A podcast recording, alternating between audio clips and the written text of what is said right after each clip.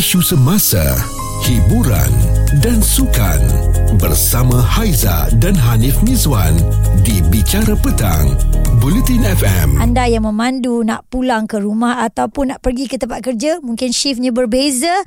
Terus dengarkan kami kerana kita nak kongsikan satu cerita yang uh, memberikan inspirasi dan bermanfaat untuk kita semua insya-Allah. Baik, seperti yang saya janjikan, saya bawakan kepada anda seorang pereka fashion yang cukup tersohor dan uh, mempunyai nama yang cukup besar dalam industri fashion negara kita iaitu Rico Rinaldi. Okey, apa khabar Rico? Sihat? Sehat. Assalamualaikum. Waalaikumsalam. Haji Rico kita panggil eh. Sebab tak panggil Haji, panggil Rico je. Rico okey, baru baru balik haji yang baru, baru lepas haji. ni kan? Betul. Baik, alhamdulillah. Baik. Ni sebab Haiza terpanggil untuk um, jemput Rico ke studio ni sebab ada beberapa cerita yang kita baca berkenaan dengan uh, penghijrahan dan juga pengorbanan besar hmm. yang uh, Rico Rinaldi lakukan sebab tak semua orang dalam industri fashion nak melakukan turning point yang begitu. Tapi tak apa, yang itu saya akan simpan sebentar lagi soalannya. Tetapi untuk permulaan ni kepada pendengar-pendengar Bulletin FM, nak mengenali siapa itu Rico Rinaldi, seorang pereka fashion dan mungkin ada cerita-cerita yang mungkin kita tak tahu asalnya Rico Rinaldi ni dari mana dan bermula dalam bidang fashion tu bila? Okay, Rico dah berada dalam industri fashion dah 15 tahun. Mm-hmm kalau dengan nama Rico tu memang uh, soalan biasalah. Yang you ni orang Malaysia ke? uh, biasa. Tapi sebenarnya memang Rico orang Malaysia. Lahir hmm. dekat Malaysia. Cuma uh, parents Rico mungkin ada keturunan nama-nama dulu daripada Campuran, Indonesia ya. lah. Uh, hmm. So, uh, uh, anak kajang dan uh, mempunyai empat orang adik-beradik. Dan hmm. Rico ada dua butik. Satu di Hatamas dan juga di Bangi. Hmm. 15 tahun dalam industri fashion. Alhamdulillah. Dan apa yang kita tahu Rico pernah uh, mencipta ataupun um, membuat fashion untuk Ziana Zain, ada untuk Elvira kan yang menjadi viral juga satu ketika dulu tak silap saya pada tahun 2019 rasanya. Hmm, Mira Dan Filza, ah Mira banyak. Filza, Datuk Siti juga Datuk ada Siti. kan. Jadi kita tahulah ciptaan fashion Rico ni dia sangat terbuka. Uh, tak kisah siapa pun yang nak buat baju dengan Rico Rico terima dan fashion yang bagi bagaimana yang Rico titik beratkan ketika itu? Ketika itu uh, bebaslah mengikut apa yang Rico rasa sesuai cita rasa Rico ketika itu uh-huh. uh, mengikut cita rasa pelanggan juga mengikut uh, collection yang petun- contohlah ada pertunjukan fashion dan sebagainya. Uh-huh. Uh, tapi orang kenal Rico ni melalui macam perincian manik dia. Uh, kadang-kadang siluet dia, ya? uh, siluet hmm. dia simple tapi ada statement ada uh, apa detailing dekat bahagian yang yang yang macam mungkin tak terfikir. Macam itulah hmm. tapi siluet simple. Okey uh, baik. Okey kita akan sambung lagi bersama dengan Rico Rinaldi. Apakah titik permulaan yang dia berhijrah dan membuat perubahan besar dalam fashion? Cerita viral bersama Haiza dan Hanif Mizwan di Bicara Petang. Bulletin FM. Kita teruskan juga apa yang nak dikongsikan bersama anda di Bicara Petang Bulletin FM. Uh, kita bersama dengan Rico Rinaldi, pereka fashion yang cukup-cukup hebat. Bukan saja uh, dikenali uh, di kalangan apa orang kata selebriti. Tetapi kalau perkahwinan ke, semua-semua orang akan panggil dia. Terkenal dengan detailing yang cukup cantik. Okay, so Rico, Haiza, uh, bila Haiza kata Haiza terbaca satu artikel berkenaan dengan penghijrahan dan juga perubahan besar yang Rico lakukan dari segi fashion itu. Sebelum ini mungkin terima saja apa uh, klien nak ataupun Rico sendiri yang akan curahkan segala idea uh, baju yang agak mungkin terbuka sini, terbuka di sebelah sana. So, bagaimana uh, titik permulaannya? Kalau kalau kalau kita nak cerita awalnya, pakaian yang Rico uh, cipta itu bagaimana?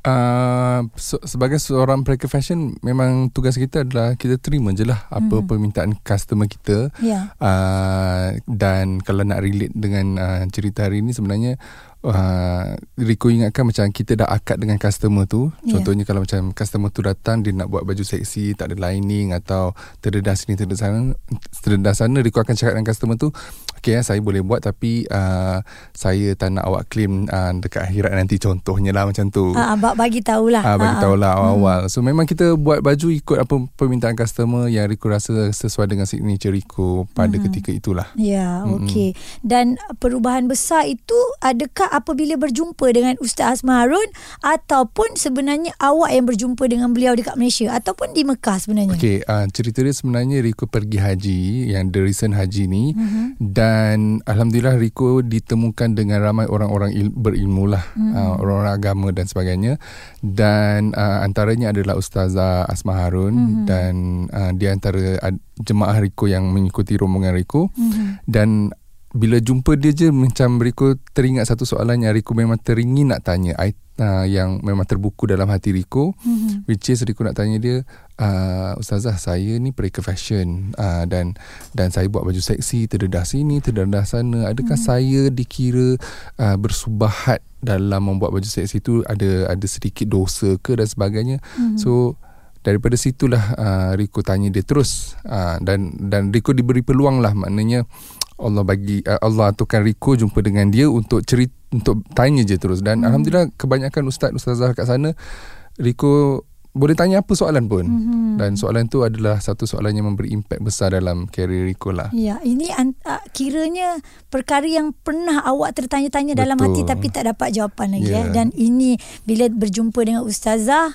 alhamdulillah eh, segalanya mm. dah terjawab. Okey, kita akan sambung lagi selepas ini bagaimana pula dengan penerimaan pelanggan-pelanggan Rico. Ini Haiza dan Hanif Mizwan di Bicara Petang, Bulletin FM. Cerita tentang inspirasi yang saya bawakan kepada anda ini bersama dengan pereka fashion Rico Rinaldi yang cukup terkenal uh, sebelum ini pernah mencipta ataupun uh, buat baju Ziana Zain, Datuk Sri Siti Nurhaliza, Mira Filza, um, Elvira Loy kan ramai lagi sebenarnya. Jadi perubahan besar yang Rico lakukan penghijrahan besar setelah pulang daripada melakukan haji uh, kita tahu satu pengorbanan yang cukup-cukup tinggi. Tak semua pereka fashion nak buat macam tu kan Riko? Betul. Okey, jadi sebelum tu awak ada minta pendapat daripada sesiapa selain daripada Ustazah Asma Harun sebelum bertanya pada beliau? Uh, tak ada. Dia sebenarnya macam Riko ingat Riko dah uh, akad tu dah betul dah. Mm-hmm. Tapi sebenarnya benda tu tak betul sebab kita masih lagi menyumbang mm-hmm. kepada bersubahat untuk melakukan baju tu kita yang menyiapkan baju tu hmm. so bila dapat uh, apa penjelasan tu sebenarnya oh sebenarnya aku ni salah so hmm. itulah bermulanya hmm. okey hmm. baik Haiza Haiza ada baca uh, hmm. satu ciapan ataupun uh, yang Rico kongsikan dekat dalam media sosial uh, message uh, Rico bersama dengan manager uh, hmm. mengatakan yang soal jawab bersama dengan pelanggan. Kalau pelanggan tanya baju begini-begini, cakap Rico uh, tak nak buat yang tak ada lining dan sebagainya. Okey, perbincangan dengan manager itu uh, selanjutnya bagaimana? Okey, uh, sebenarnya dia berlaku terus. Rico tak tunggu bila balik haji tu baru nak uh, ambil keputusan ke atau you know nak ambil uh, perubahan ni, polisi ni tak. Message Rico, tu masa di Masih lagi di Mekah? melakukan ibadah haji tu. Oh okay. Bahkan dia dekat uh, Arafah. Hmm, wukuf di Arafah. Ya, ya, ya. So macam uh, dapat pencerahan tu terus macam message dia uh, Azizi nama dia uh, Riko nak buat pen, uh, apa perubahan ni polisi baru ni dan tak tak fikir panjang lah. Hmm. Tapi yang Riko terkilanya tak sangka lah dia punya dugaan tu dia terus muncul dia tak mm-hmm. macam uh, mungkin dia balik haji ke mm-hmm. uh, lepas daripada tu macam manager aku kata macam uh, bos uh, ni nak uh, deposit balik bos yang ni nak cancel oh bos. ini adalah uh, feedback daripada pelanggan pelanggan okey bayaran deposit semua yang diorang dah berikan itu jumlahnya sangat besar sangat kan sangat besar dan terpaksa mm-hmm. dipulangkan lah sebab benda ni benda wedding kan benda mm-hmm. persiapan wedding so mm-hmm. tak boleh nak tunggu lama tak boleh nak tunggu Riku balik sebab mm-hmm. haji kan dalam tempoh yang lama yeah. so terus kena pulangkan lah macam tapi tak sangka lah dia terus pak Hmm, itu dugaan juga dugaan kan sebenarnya ha, hmm. untuk nak kukuhkan hati ha, so awak firm kuat kan lah time, time tu macam uh, manager aku tanyalah mm, betul ke bos so aku macam yes kena kuat lah kena hmm. kuat tapi um, cuma itulah aku terkira macam uh, aku cakap dengan manager mungkin kita boleh ubah sikit ke hmm. tambah lining sikit tapi tak Ha, macam dalam contohlah dalam lebih kurang 10 orang tu 10 orang tu macam menarik diri. Mm-hmm. So kita mengalami kerugian yang agak besar jugalah ketika yeah. itu. Mm-hmm. Baik. Yalah uh, tak semua orang boleh terima mengejut macam tu kan Riko kan mm-hmm. dan bila semuanya nak minta balik duit kerugian besar yang awak tanggung tu bagaimana awak nak topak balik Riko uh, macam mana ya Riko banyak berdoa dekat uh, Arafah tu dan mm. banyak berdoa ketika haji tu uh, minta petunjuk daripada Allah uh, kalau apa yang Riko buat ni kalau Riko tolak minta untuk Allah doublekan hmm. atau you know banyakkan lagi rezeki Riko hmm. uh, dan alhamdulillah so far um, lepas daripada tu dia punya dugaan masih lagi tak habis tau. Hmm. Maknanya uh, antaranya apa lagi? Ha. Uh, walaupun Riko dah bagi tahu polisi ni hmm. tapi customer still datang nak uh, Riko nak belah tinggi eh. Okey ah oh, mak, maksudnya daripada pelanggan tu sendiri. Pelanggan tu sendiri. Uh, so kita kita kena explain depan-depan pula. Biasa mm-hmm. yang sebelum ni kan Rico cakap manager, manager akan uruskan. Mm-hmm. bila kita dah jumpa dah set appointment, uh, Rico nak belah tinggi. This is my reference. Oh, Okey, ada baju yang dibawa ha, buat contoh, uh, gambar, gambar yang buat contoh. Ha. So macam time tu Rico kena hadapi dah dan dan kena explain. Mm-hmm. So um, tapi sebagai Rico uh, sebagai designer Rico um, counter back lah macam sebenarnya uh, tak seksi tu tak semestinya tak lawa betul you know? mm-hmm. mungkin uh, Rico boleh buat design yang yang yang sopan sikit tapi uh, dia still ada mahalnya dekat situ nampak yang nampak eksklusif mm-hmm. ya jadi conversation awak itu akhirnya bagaimana dengan pelanggan uh, uh, kebanyakannya so far lah sebab baru lagi kan so, mm-hmm. so far uh, mereka terima je sebenarnya. Hmm, bersetuju uh, ya. Sebagai hmm. designer dia ikut je lah. Okey, baik. Itu dia. Oh, ini saya saya pasti uh, ramai di antara mereka fashion yang kalau dengar mungkin ramai juga yang mendapat inspirasi kan saya pasti kan. Saya saya tahu juga antara yang uh, sebelum ini buat perubahan pun macam Datuk Rizalman pun dah ke arah itu kan. Bicara petang bersama Haiza dan Hanif Miswan di Bulletin FM. Haiza dan Miswan kita bersama dengan Rico Rinaldi Pereka Fashion tersohor tanah air. Baik, Rico dah cerita panjang tadi tentang dugaan-dugaan yang dia lalui um, dengan orang minta balik duit, deposit dan sebagainya dan mengalami kerugian yang cukup besar apabila Rico menolak untuk tidak buat baju yang uh, menambah menampakkan tubuh badan yang terdedah dan seksi. sebagainya, seksi. Okey, ini antara yang Aizan nak tanya lagi eh kalau pelanggan begitulah PL-nya pula. Bagaimana dengan selebriti? Uh, Alhamdulillah kebanyakan selebriti atau kenalan-kenalan Riko kebanyakannya mereka mendoakan uh-huh. sebab benda ni benda yang baik kan. Yeah. Uh, tapi tidak dinafikan juga dalam beratus-ratus komen kat bawah tu uh-huh. yang mengatakan macam ala ni sekejap je ataupun ini uh, balik haji memanglah. Uh. Oh, okey. ini kata-kata Ada tau kadang-kadang geram dengan dia punya tang- uh-huh. jari-jari tu kan. Uh-huh. So kita macam ignore je lah. Uh-huh. Ignore je.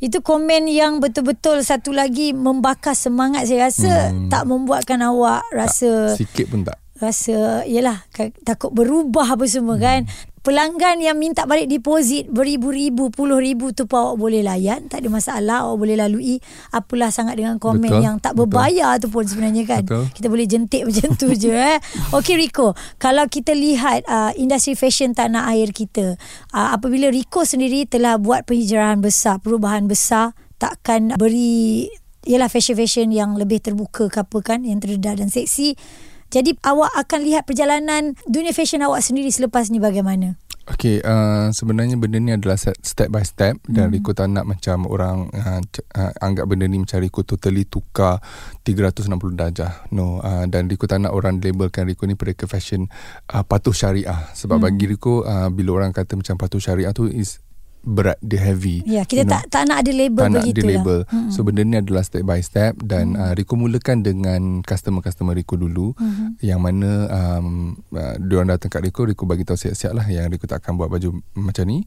dan um, seterusnya um, contohlah kalau dari, dari segi uh, mengambil gambar dengan dengan model sekalipun hmm. Rico tak tak menggunakan model-model um, muslim hmm. untuk yang apa buka tudung dan sebagainya hmm. aku akan gunakan model uh, non muslim lah hmm. so hmm. Uh, dia dia ada banyak lah benda ni banyak banyak perbincangan juga lah macam aku tanya ustaz uh, ustaz saya saya kena ambil gambar dan sebagainya tapi hmm. saya gunakan model uh, muslim kita lah yeah. salah ke dia kata salah Mm-mm. Uh. Bagaimana pula kalau yang tak berhijab Riko? Ah, uh, yang tak berhijab salah juga. Mm-mm. salah juga. So Riko Mm-mm. kena gunakan cara yang terbaik adalah gunakan model non-muslim. Okey, itu dia.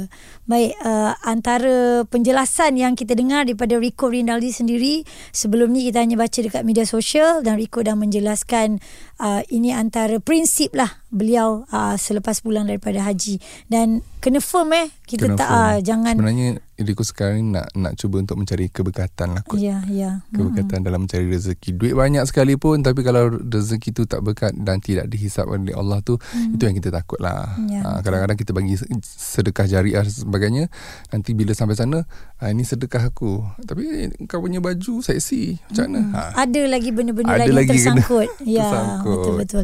Baik, uh, mungkin ada kata-kata yang Rico nak mungkin ucapkan kepada ustazah uh, Asma sendiri hmm. uh, yang banyak membawa Rico ke arah perubahan penhijrahan yang Uh, besar. Alhamdulillah dengan haji ni Riko banyak belajar hmm. mendekatkan diri waktu walaupun waktu dia singkat 25 hari tu tapi Riko banyak belajar juga dengan Ustazah Asma Harun dan ustaz-ustaz yang lain uh, dan Riko harap dengan uh, cerita hari ni yang Riko kongsikan ni menjadi inspirasi juga untuk mereka-mereka yang lain hmm. uh, kadang-kadang kita you know kita memang kita buat design apa mereka fashion ni boleh menjanjikan pulangan yang lumayan hmm. tapi dalam masa sama kita nak cari keberkatan lah sebab duit banyak tapi tak berkat pun tak best jugalah hmm. so mungkin cerita ni boleh menjadi inspirasi untuk mereka yang nak ceburi bidang fashion tapi mungkin ke arah yang lebih uh, you know muslimah sedikit lah tapi tak adalah macam patuh syariah no I don't say that Ya, Ah. okey. Dan sedikitlah bagaimana Hmm. dengan uh, kawan-kawan ataupun preker fashion yang yang rapat dengan Rico ataupun mungkin adakah Rico nampak ini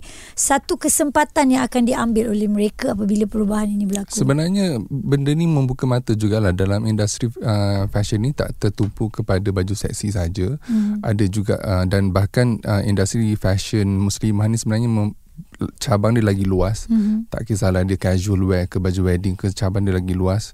You know you guna banyak fabric lagi banyak you boleh charge customer. Mm-hmm. So macam tu lah sebenarnya benda ni uh, membuka mata jugalah untuk mereka-mereka kawan-kawan Rico yang lain juga. Ya. Baik, kisah Rico Rinaldi kami kongsikan bersama dengan anda penghijrahan dan perubahan besar yang beliau lakukan uh, dalam industri fashion terutamanya itu adalah forte beliau yang sebelum ni dah dicurahkan selama 15 tahun dan untuk tahun yang ke-16 ni lah kan ibaratnya perubahan yang mungkin sukar untuk diterima oleh sesetengah orang tetapi perkara yang baik kita harus beri sokongan. Cerita viral bersama Haiza dan Hanif Mizwan di Bicara Petang. Buletin FM.